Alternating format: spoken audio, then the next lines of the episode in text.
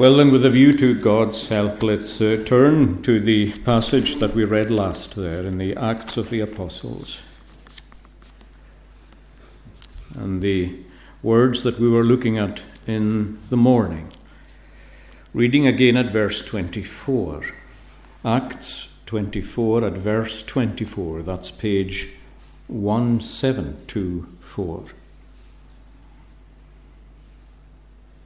And after some days, when Felix came with his wife Drusilla, who was Jewish, he sent for Paul and heard him concerning the faith in Christ. Now, as he reasoned about righteousness, self control, and the judgment to come, Felix was afraid and answered, Go away for now. When I have a convenient time, I will call for you. In the morning, we focused on the first part, really, of verse 25 and the background in verse 24, but we heard Paul and thought on Paul reasoning about righteousness, self control, and the judgment to come. That's really telling him the gospel. Tonight, we'll focus on the remaining part of the verse. That's Felix's response, where we read that he was afraid and answered, Go away for now.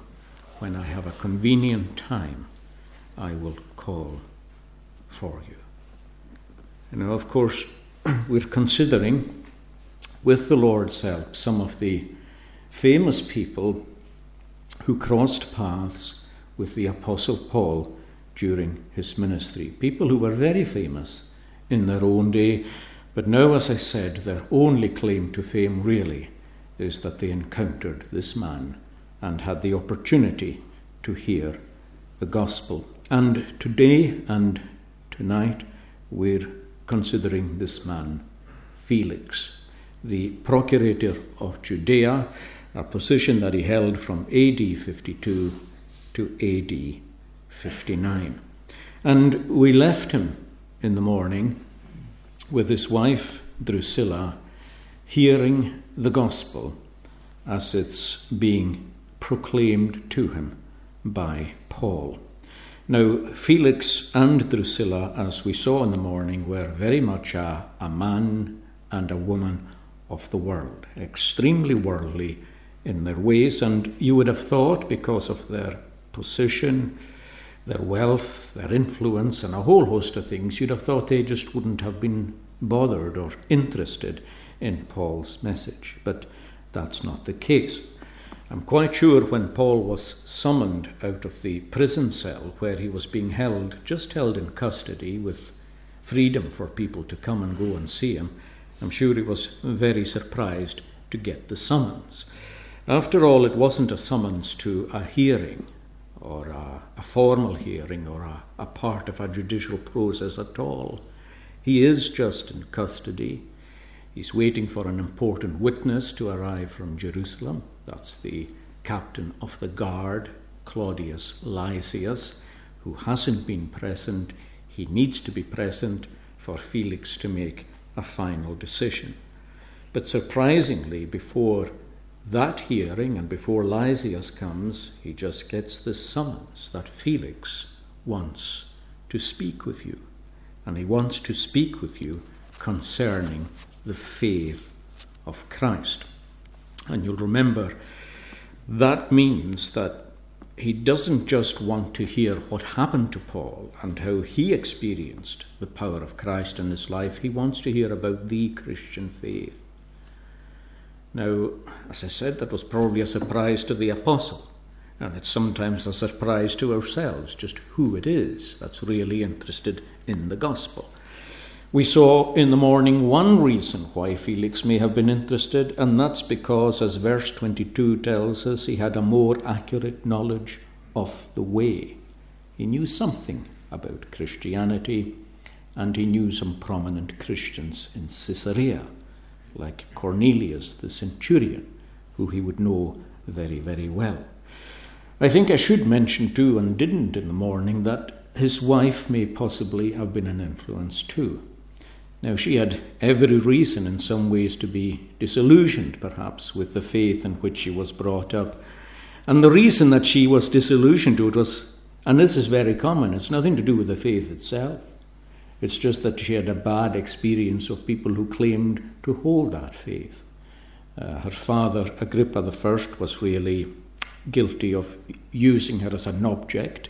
He had betrothed her to somebody when she was only, I think, seven or eight years of age. Um, but that person didn't want to become a Jew, so that was off. But she ended up being married off to another king, a smaller kind of petty king in Syria at the age of 14. She was seduced by Felix around about the age of 18, and she's here as his third wife. But the the historian here, Luke, writing under the power of the Holy Spirit, he makes a point of telling us that she was Jewish. I think perhaps the only reason for telling us that particular piece of information is because she may have had some influence in wanting to hear this man. Some of that may have come from Felix himself because he has already heard him. And, you know, as so often happens um, when you hear a real Christian speak um, about real Christian experience and giving every evidence of having a real knowledge of Christ himself or herself, that has its own uh, impression. It makes its own impression. And there's no doubt that the first informal hearing that um, Felix had when he heard and saw Paul for the first time would have made an impression on him. He doubtless shared it with his wife, and his wife may well have said, Well, let's hear him then. Let's speak to him. Let's find out something more about the Christian faith. Maybe already, although she's only 20 or so, the kind of life that she's lived has perhaps made her realize that the world is not all that it's cracked up to be. I mean, sometimes as you're growing up, you have this idea of how wonderful the world is and how wonderful it's going to be and how many things it's going to offer you, especially if you reject the gospel and if you turn away from the law of God. But maybe she's discovered that life's not like that. And maybe she is looking herself for something more deep, something real, and something true. Uh, looking for the God who made her, who made Felix too, and who made Paul, and made you, and who made me. As the great Saint Augustine from the fourth century reminds us, our restless hearts will find no rest until they find rest in God, our Creator and our Sustainer.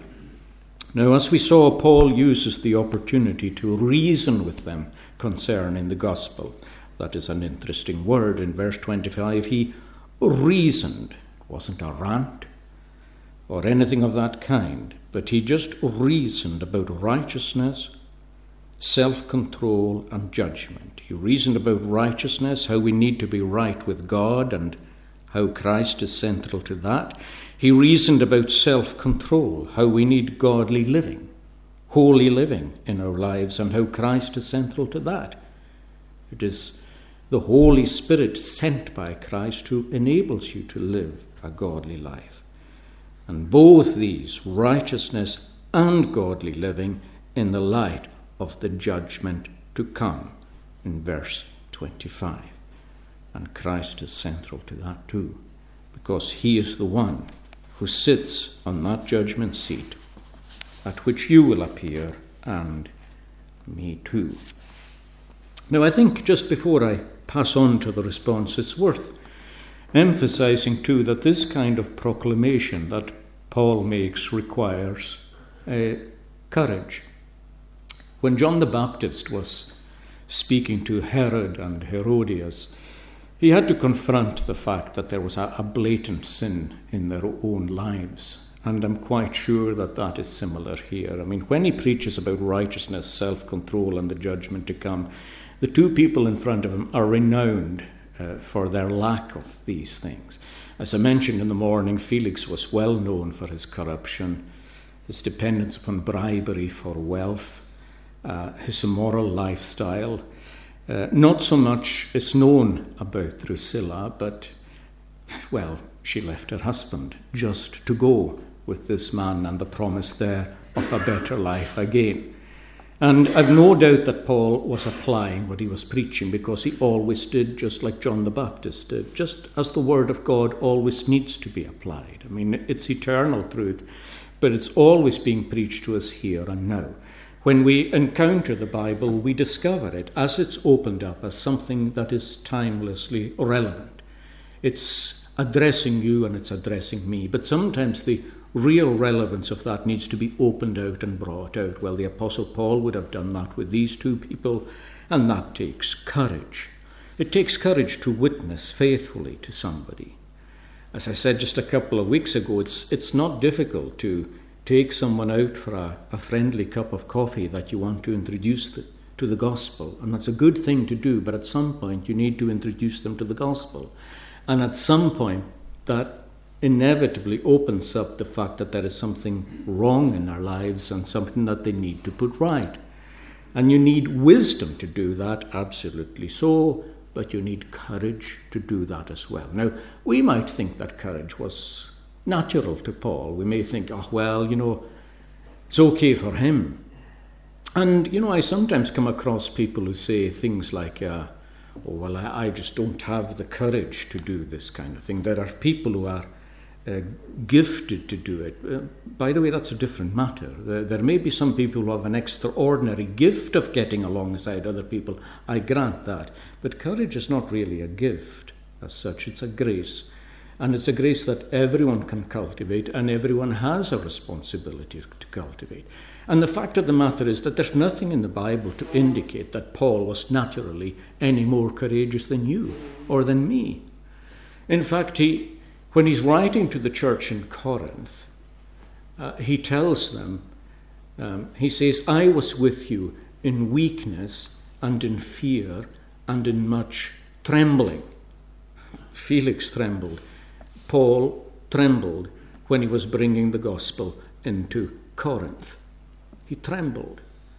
And that's because he, he just didn't find it easy by nature to go to a city like that that was so renowned for its prowess in philosophy and in other disciplines too. And here he comes uh, speaking the gospel of Christ, doing it in the open fora and in synagogues and in other situations too. And that's why he often prays uh, for courage and asks other Christians to pray that he would have courage too. Now, whatever graces are required to fulfill the ministry, I would ask of you, in your kindness and in your Christian zeal and concern, to pray that I would have these qualities too, whatever they may be. And it's good for us to pray for each other that whatever walk of life your brother or sister is in, that they would have the necessary graces to fulfill their duty there too, because graces don't grow by nature in our hearts. None of them do. None of us are spiritually courageous, and some of us, even naturally, may be extremely weak in courage. But courage is a grace. Spiritual courage is a grace that the Holy Spirit will give you, and He will give it to you in response to prayer. Remember the great text that if we know how to give good gifts to our children, how much more will the Holy Spirit, will our Father in heaven give the Holy Spirit to them that ask Him? Let that be a great text to you. Whenever you are conscious of lacking any grace, a grace that you need from God, let that be your great text. That you know how to give a good gift to your child, how much more than that? Well, actually, what Jesus says is if you, being evil, know how to give a good gift to your child, how much more will your heavenly Father, who is not evil at all, how much more will he give the Holy Spirit and his graces to them that ask him? So ask him for courage.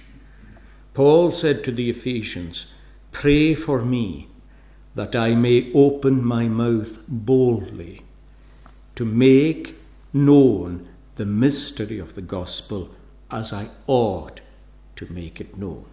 Clearly, completely, comprehensively, unmistakably, passionately, lovingly, zealously pray that I may open my mouth to make it known like that. There's something, um, well, the devil would like to shut all our mouths. He'd like to shut all our mouths as Christians so that we would never testify to the gospel of Christ to anyone, anywhere. Uh, Paul took his opportunities by the grace of God. So you pray for that courage, and certainly I will too. Now that takes us to the second part of our text. As Paul reasoned, as he reasoned, we could say courageously, and as he reasoned cogently and powerfully, the response, we're told, is that Felix was afraid. Felix was afraid. Famously, in the King James Version, it was translated trembled. The word means that he became fearful or terrified. He became very fearful or terrified. The word doesn't convey outward agitation, but just inward alarm and terror. And that too may be a response that uh, Paul didn't expect. On the other hand, he would have prayed for it.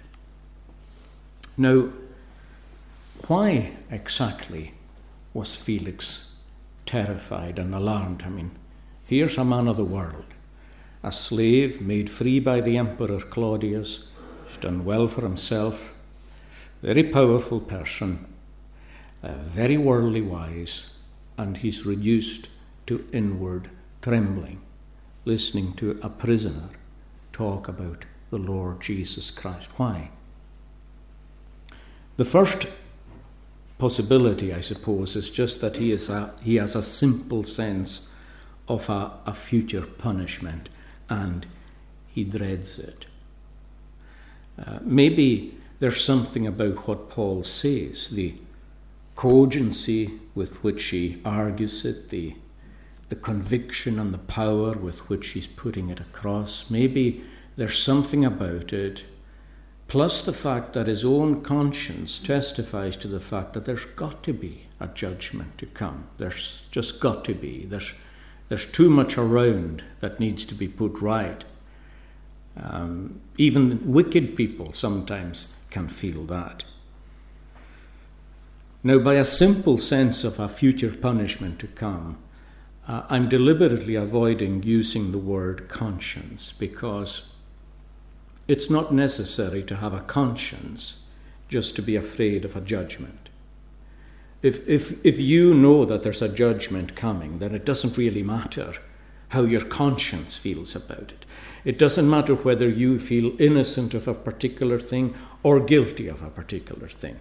If you're knowing that especially if you know that you're going to, in, to go into a place of everlasting distress and misery, then if you really believe that's true, then you are going to be alarmed by it. If you have any sense, you're going to be alarmed by it.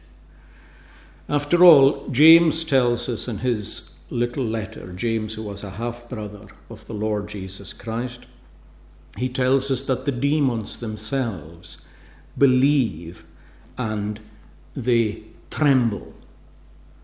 The word there for tremble uh, is a more rare word in the Greek language for tremble, which does carry the idea perhaps of being uh, shaken by it. Uh, James is saying that in that context, that believing in God is, is not enough to get you to heaven or if you believe that there is a God, and even if you believe that there is one God and Father of our Lord Jesus Christ, that's not enough to get anyone to heaven. Because, he says, even the demons believe that, and they tremble. They believe in the existence of God. How can they not believe in the existence of God? And these demons, too, absolutely believe in the certainty of their own judgment and they are wise enough, if I can use such an expression, to tremble before it.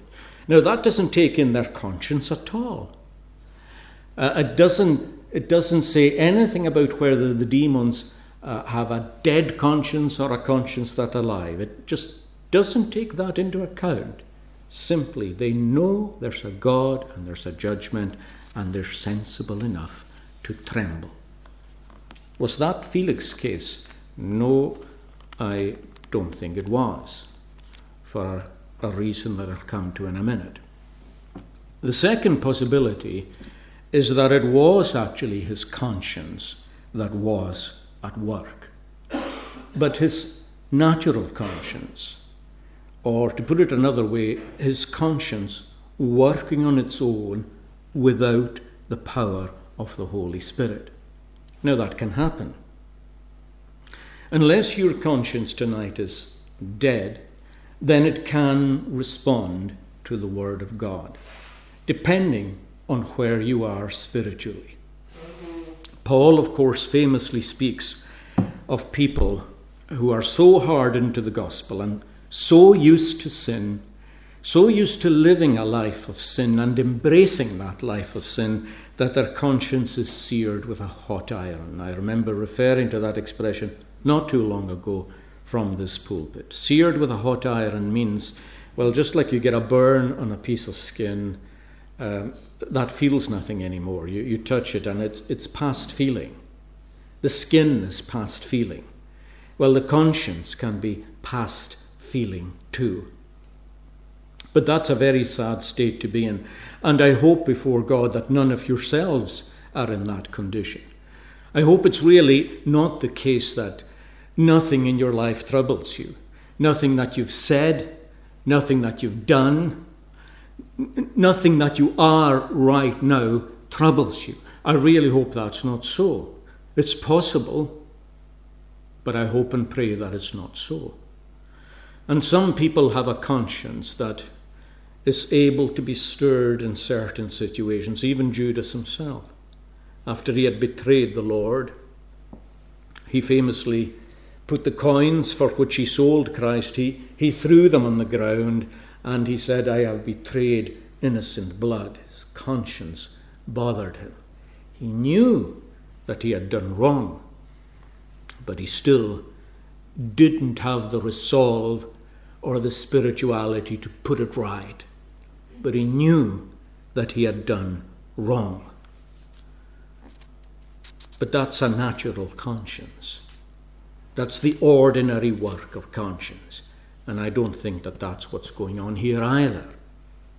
So, what is going on here? Well, I think what's going on here is that the Holy Spirit is present in a particular way when Paul is bringing the gospel to Felix and Drusilla.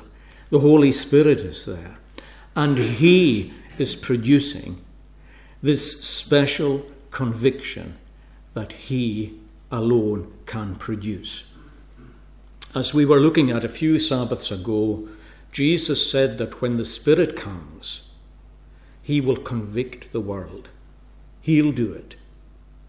It's His work. He will convict the world of sin and of righteousness and of judgment. And as Felix is listening to this, the Holy Spirit starts to work, awakening his conscience giving him a sense that he has no righteousness, that he is a sinner, that he lacks self control, his wife lacks self control. And in terms of standing one day before the pure and holy Jesus on the judgment seat, there's no hope of an acquittal. There's no hope of being found clean or pure. He's damned. He's under condemnation. The wrath of God lies upon him, and he is a hell bound as well as a hell deserving sinner.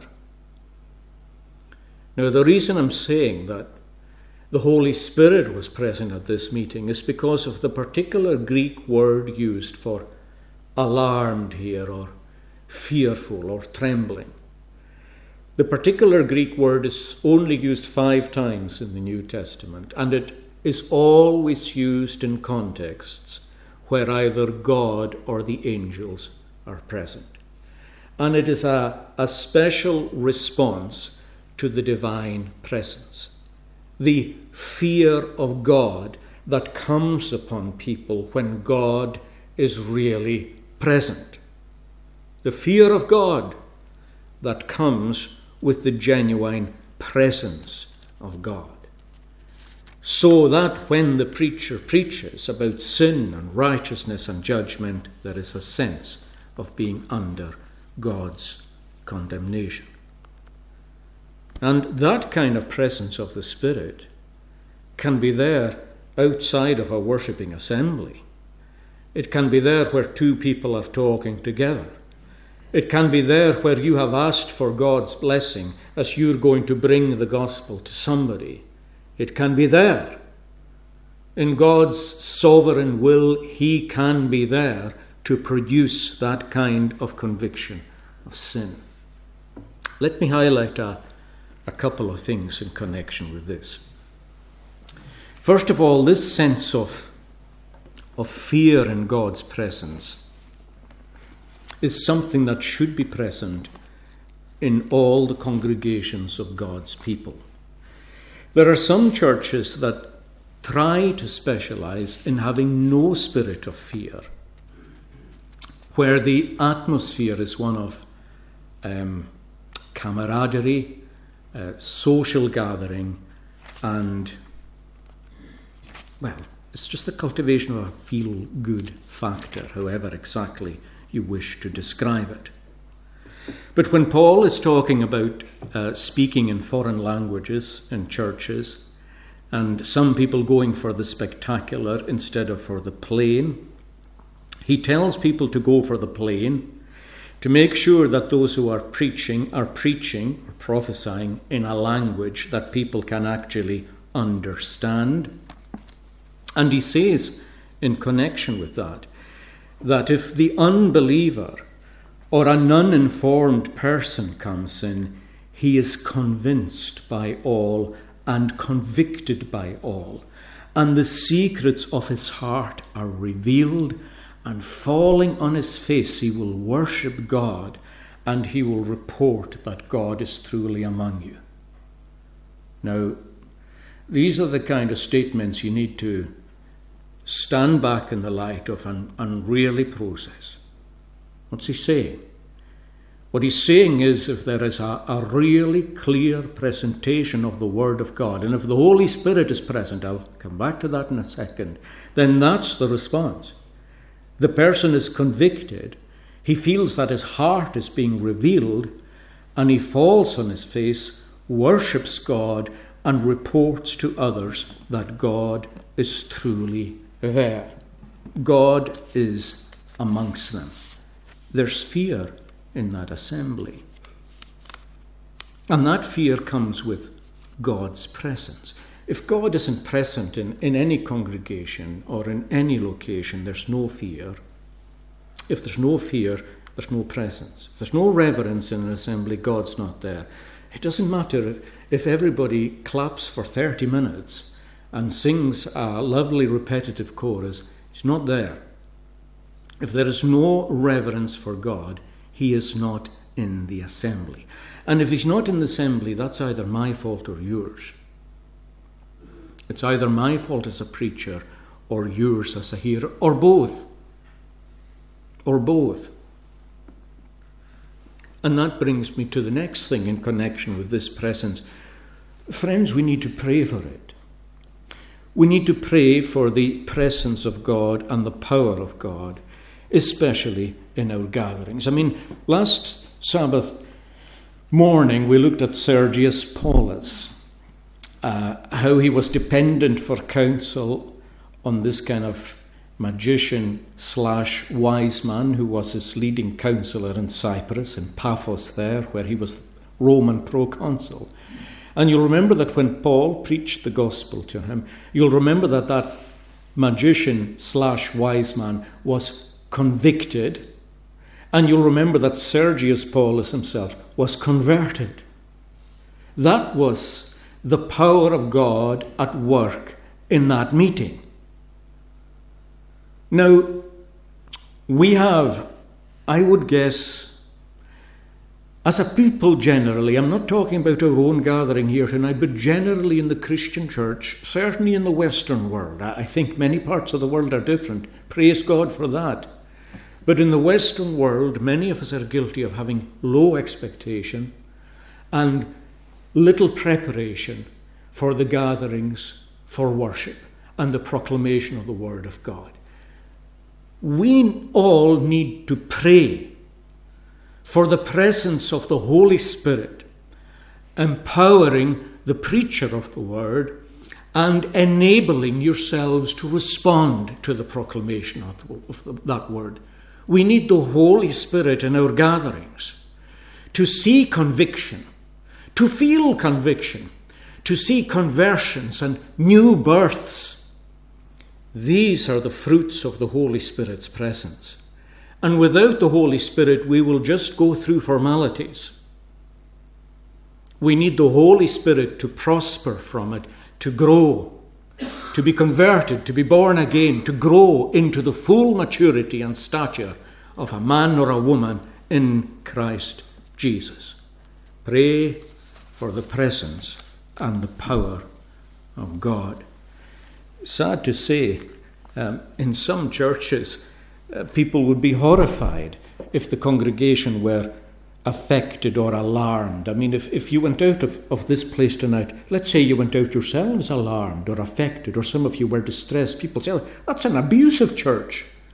Uh, that's a church you really shouldn't go to. You get upset in that church.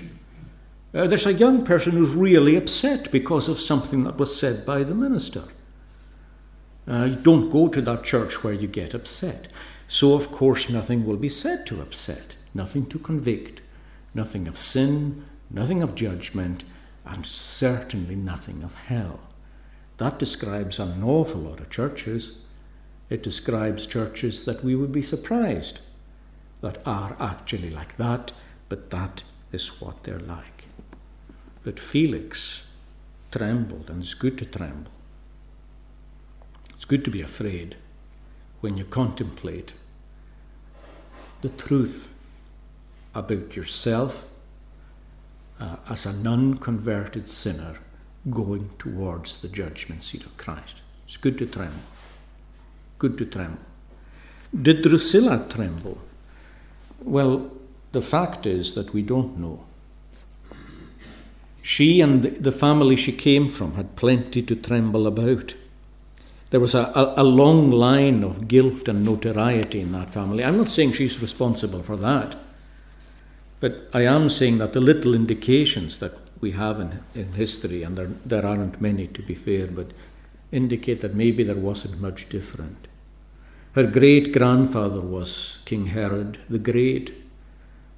That's a misnomer there's nothing really great about him. He's the one who massacred the children in Bethlehem. Her granduncle was King Agrippa, um, sorry, uh, Herod Antipas, who beheaded John the Baptist. Her father was King Agrippa I, who killed the Apostle James with a sword and who died an agonizing death in the midst of making a, an oration, a great speech, which was largely taken up with praising himself. We're told in Acts 12, I think, that God struck him dead in the middle of making that oration. If, if she shared the lives of these people, well, maybe she was beyond conviction herself, although it's amazing that some of these people I mentioned weren't beyond it. In fact, her granduncle, uh, who beheaded John the Baptist, he was a person who heard John the Baptist preached very often and asked him, asked him uh, to speak with him regarding the things of the gospel. And we're told that whenever John the Baptist spoke to him regarding the things of the gospel, that Herod did many things. He responded, but not with conversion. He responded with conviction but not with conversion. And a conviction that doesn't ripen to a conversion isn't enough. A conversion is a, a turnaround. To convert is to turn around, it's to repent, To repent is to turn around. That's what the word means. Uh, they didn't turn around, these people. And I don't know if Drusilla is even convicted. Well, how should Felix have responded? Well, it's very straightforward. He should have yielded his will to the striving of the Holy Spirit. The Holy Spirit was communicating something very powerfully to his mind. It was reaching into his heart. It was his duty before God to yield his will to that. In other words, to recognize, yes, I have no righteousness, but Christ could be my righteousness. I have and have had no self control in my life, but God can give me that self control. I can get no acquittal at the judgment to come, but God can get me an acquittal through Jesus Christ at the judgment to come. He needs to yield his will to that. When Peter preached the gospel uh, for the first time on the day of Pentecost, we're told that when the people heard it, they were cut to the heart, similar to Felix, sounds like it anyway. They were cut in here. They were grieved, and they were doubtless alarmed because they said, What shall we do? The answer repent, turn around, embrace God. When John the Baptist preached, the people responded by saying, What shall we do? The answer, repent, turn around, change. As Paul preached to the Philippian jailer, incidentally, and to the prisoners who were in the jail with him, the earthquake came in God's appointment. Uh, the chains were loosened. The jailer thought he was going to lose his job and he might as well take his own life. Uh, Paul told him not to take his own life. Uh, like I've said before, that's never the answer to anything. Whatever your problem, whatever shame you think may be coming your way, the answer to a problem is never to take your own life. Remember that. There's no problem so bad that can't be sorted. Remember that. Do yourself no harm, Paul said to the jailer. What must I do to be saved then? The jailer said. Believe in the Lord Jesus Christ, and you shall be saved, you and your house. Again, turn around and believe the gospel. That's your duty. I mean, if the Holy Spirit, by the grace of God, is showing yourself tonight that you've reached a place in your life where you need to change and put things right fundamentally between you and God, and have peace with God yourself in your own heart, new life, new life in you, and a new lifestyle, and an acquittal at God's judgment seat. You need to turn, you need to respond. You, you can't just say, Oh, well, I felt that and I thought that. Do something. Do something in consequence and put the thing right. But sadly, of course, there is another possibility. And that possibility is that instead of yielding to the Holy Spirit, you resist the Holy Spirit. You resist his influence and you reject his calling. Now you say, is it possible to resist the Holy Spirit? Is the grace of God not irresistible? Well, yes, it's absolutely irresistible when he's determined that that be so. But that's going on to God's side.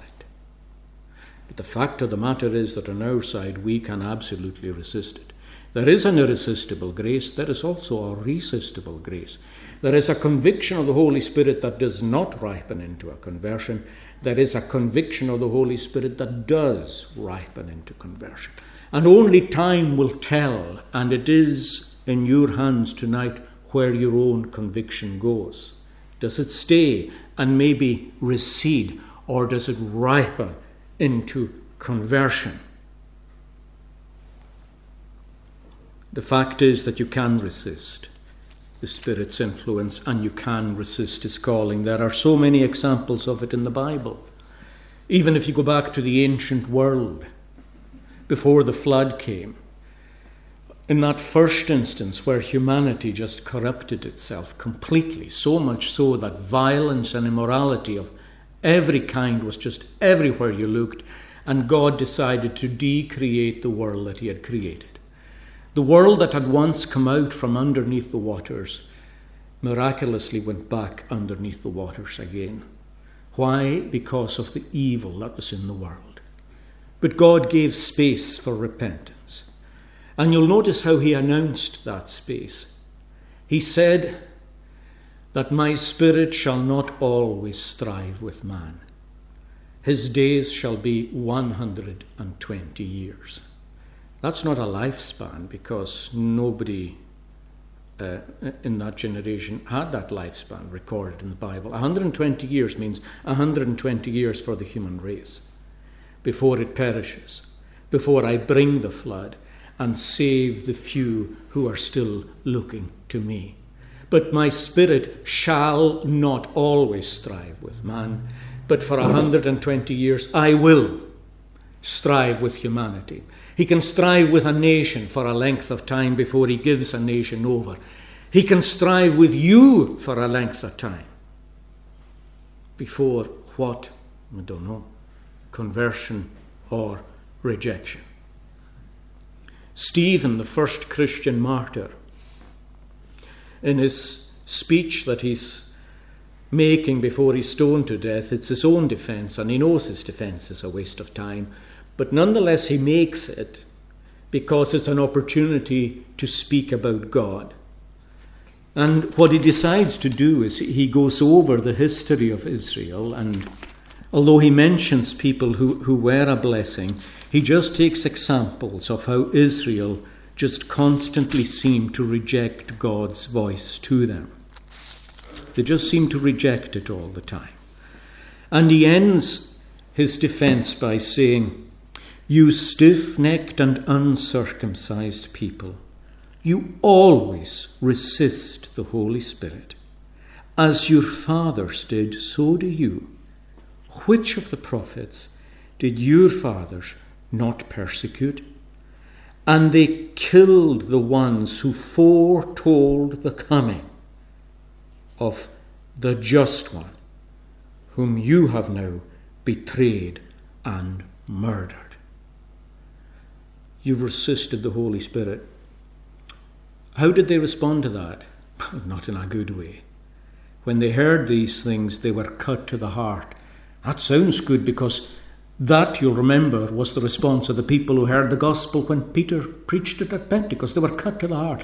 Oh, but this was different. They were cut to the heart and they gnashed at him with their teeth. Now, that's what happens when people are so angry. Sometimes you see them so angry that their teeth start to grind together. Well, that's what they're doing here. And they cried with a loud voice, stopped their ears, because Stephen was saying that he was seeing heaven opened and Christ standing at God's right hand. They ran at him with one accord. They took him out of the city. Before they stoned him, they of course laid their clothes at the feet of a young man called Saul, who was of course to become Paul. When the Gadarenes, people from Gadara, when they saw Jesus uh, casting a multitude of evil spirits out of a man called Legion, that man who was running around in the tombs cutting himself, constant suicidal tendencies. Christ cast the evil spirit out of that man, and the, the, the local inhabitants of, of the town saw him. This man was just running wild in the tombs. They saw him sitting in his right mind at the feet of Jesus. Do you know what the men of Gadara asked Christ to do? They told him to go away. They told him to go away. It's an astonishing response. But in some ways it's not. There was something about the whole series of incidents that made them feel that there was something disruptive here, and they didn't want their own lives disrupted. Interesting. And it's interesting how many ways and on how many occasions that kind of thinking applies. Friends, let me tell you that if you didn't know it already, it's a dangerous thing to ask God to leave you alone. I know people who have stopped going to church uh, in their lives because they felt that the gospel was actually touching them. They felt they were, as they would say it, in danger of being converted. The danger is in being unconverted. Dear me.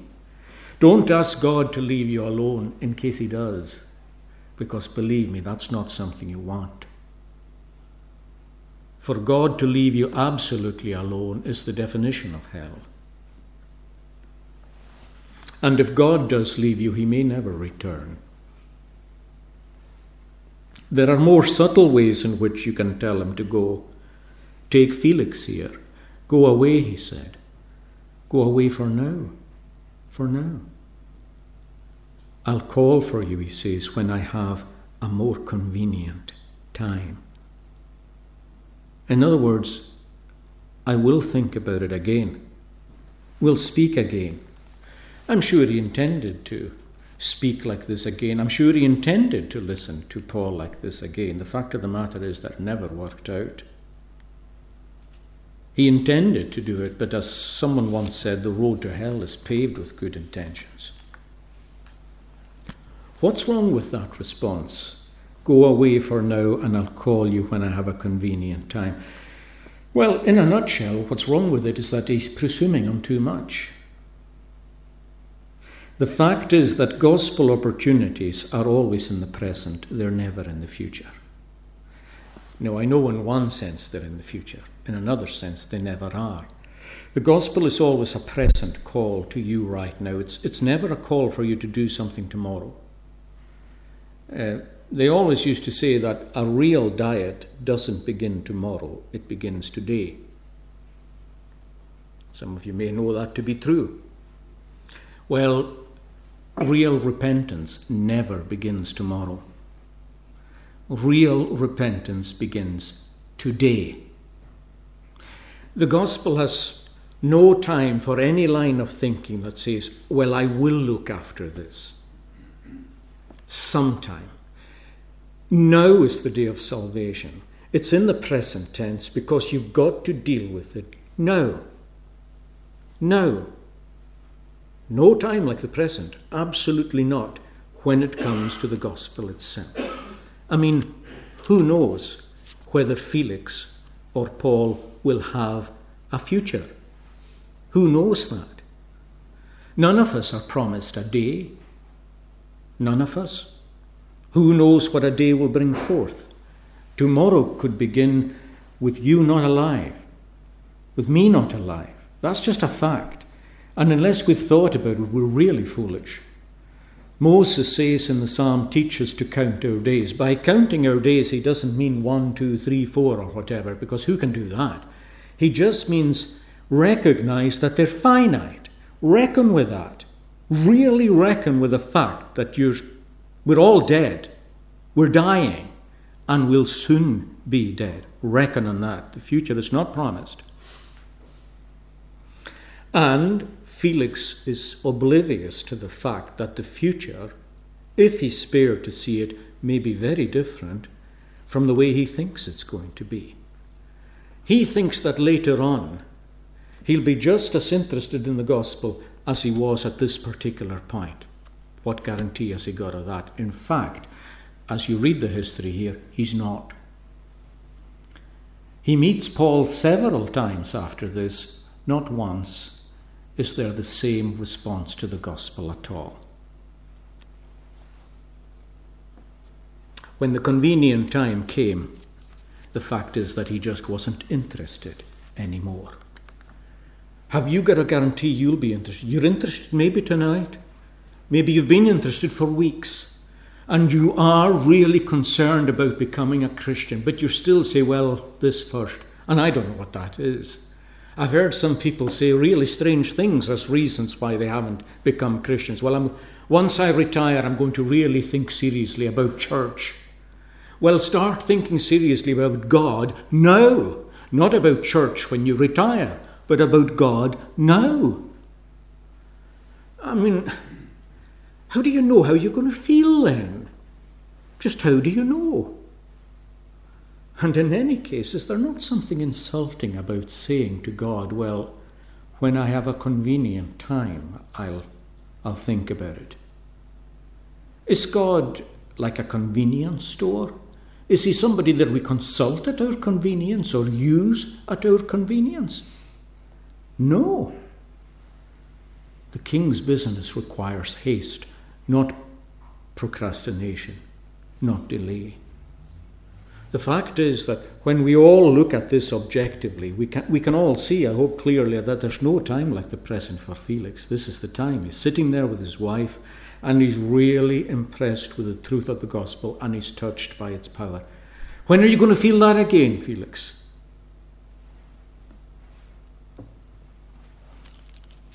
The fact is that the day might come, the day that we thought we'd consider Christianity seriously and that day finds us cold and hard. Look at the stats yourself. Look at the amount of people who turn to Christ in old age and look at the number of people who turn to Christ in their youth. Just actually do that yourself. I'm not going to bother even giving you the statistics. Just look it up. How many people are converted to Christ in their youth and how many in their old age? Once you see that stat, please stop saying to yourself, Well, I'm going to leave it and think about it later. As Thomas Hood famously said uh, in his poem when he was remembering when he used to swing as a boy, and he would look up at the tops of the trees and he would imagine that they were touching heaven. He said in his poem, It was a childish ignorance. But now he says, It's little joy to know that I'm further off from heaven than when I was a boy. Don't let that be said of you as a man or as a woman. Let me close by saying something again from secular history. In Felix's case, things did change. Uh, he was bad for bribery, renowned for that. And the fact is that these initial feelings that he had just wore off. And the next few occasions on which he met Paul, he simply wanted money from him and he would set him free. Like I said in the morning, the Jews always used to say that no one was left under Felix's custody except those who couldn't pay their way out of it. The mixed motive was there, and the covetousness won over. It got the better of him. What happened to him? Well, in AD 59, he was summoned to Rome because he was involved in the plans to assassinate the high priest in Judea. Uh, he was genuinely involved in that. The, the awful thing about that is that the high priest in Judea at the time was the one who was instrumental in getting uh, Felix this post. Uh, but he sent professional assassins into the open courts of the temple who just took out their knives at the right time, stabbed the high priest, and just put the knives back in, and away they walk. He was sacked and he disappears from history. His wife, well, she dies along with her son, and who knows, maybe their bodies are visible. I'm saying that because they died in Pompeii in AD 79 when Mount Vesuvius erupted. And the eruption of Vesuvius and the the embalming of Pompeii in the twinkling of an eye was always used by the early Christian fathers in the uh, late first, second, third centuries, always used as an illustration of how judgment can come and can fall upon you so suddenly. In much the same way as many preachers on the island here in the 20th century used to refer to the Iolaire, how close you can be to safety and how you can perish. Well, they always used to refer to Vesuvius and to Pompeii. There lies Drusilla, and there lies her son, the son that she had from this marriage to Felix. I can't say for certain tonight where Felix and Drusilla are. I can say for certain that they are either in heaven or in hell and I can say for certain too that whether they are in heaven or in hell, they remember very well the day that they met the Apostle Paul when at least Felix's heart trembled. If yours does, bring it to conversion. Don't resist the Holy Ghost. Let's uh, bring our service to a close by singing in Psalm 95.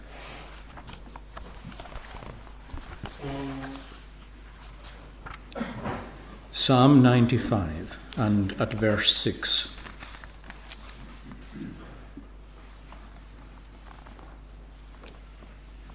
Where we're called to come and to worship God. Now, the way the verses are structured here, just to retain um, the poetry, makes it a little difficult to follow the sense. You'll see near the end of verse 7, you have the word today at the end of a line. That's actually starting a, a, a new thought altogether. So we can begin the reading there. Today, if you his voice will hear, then harden not your hearts as in the provocation, as in the desert on the day of the temptation, when me, your fathers, tempted, tested me, and proved me, and did my working see. Even for the space of forty years, this race hath grieved me. I said, This people errs in heart. My ways they do not know, to whom I swear in wrath that to my rest they should not go. Let that not be true of uh, yourself or myself. Verse 6 to the end, we stand to sing. O come and let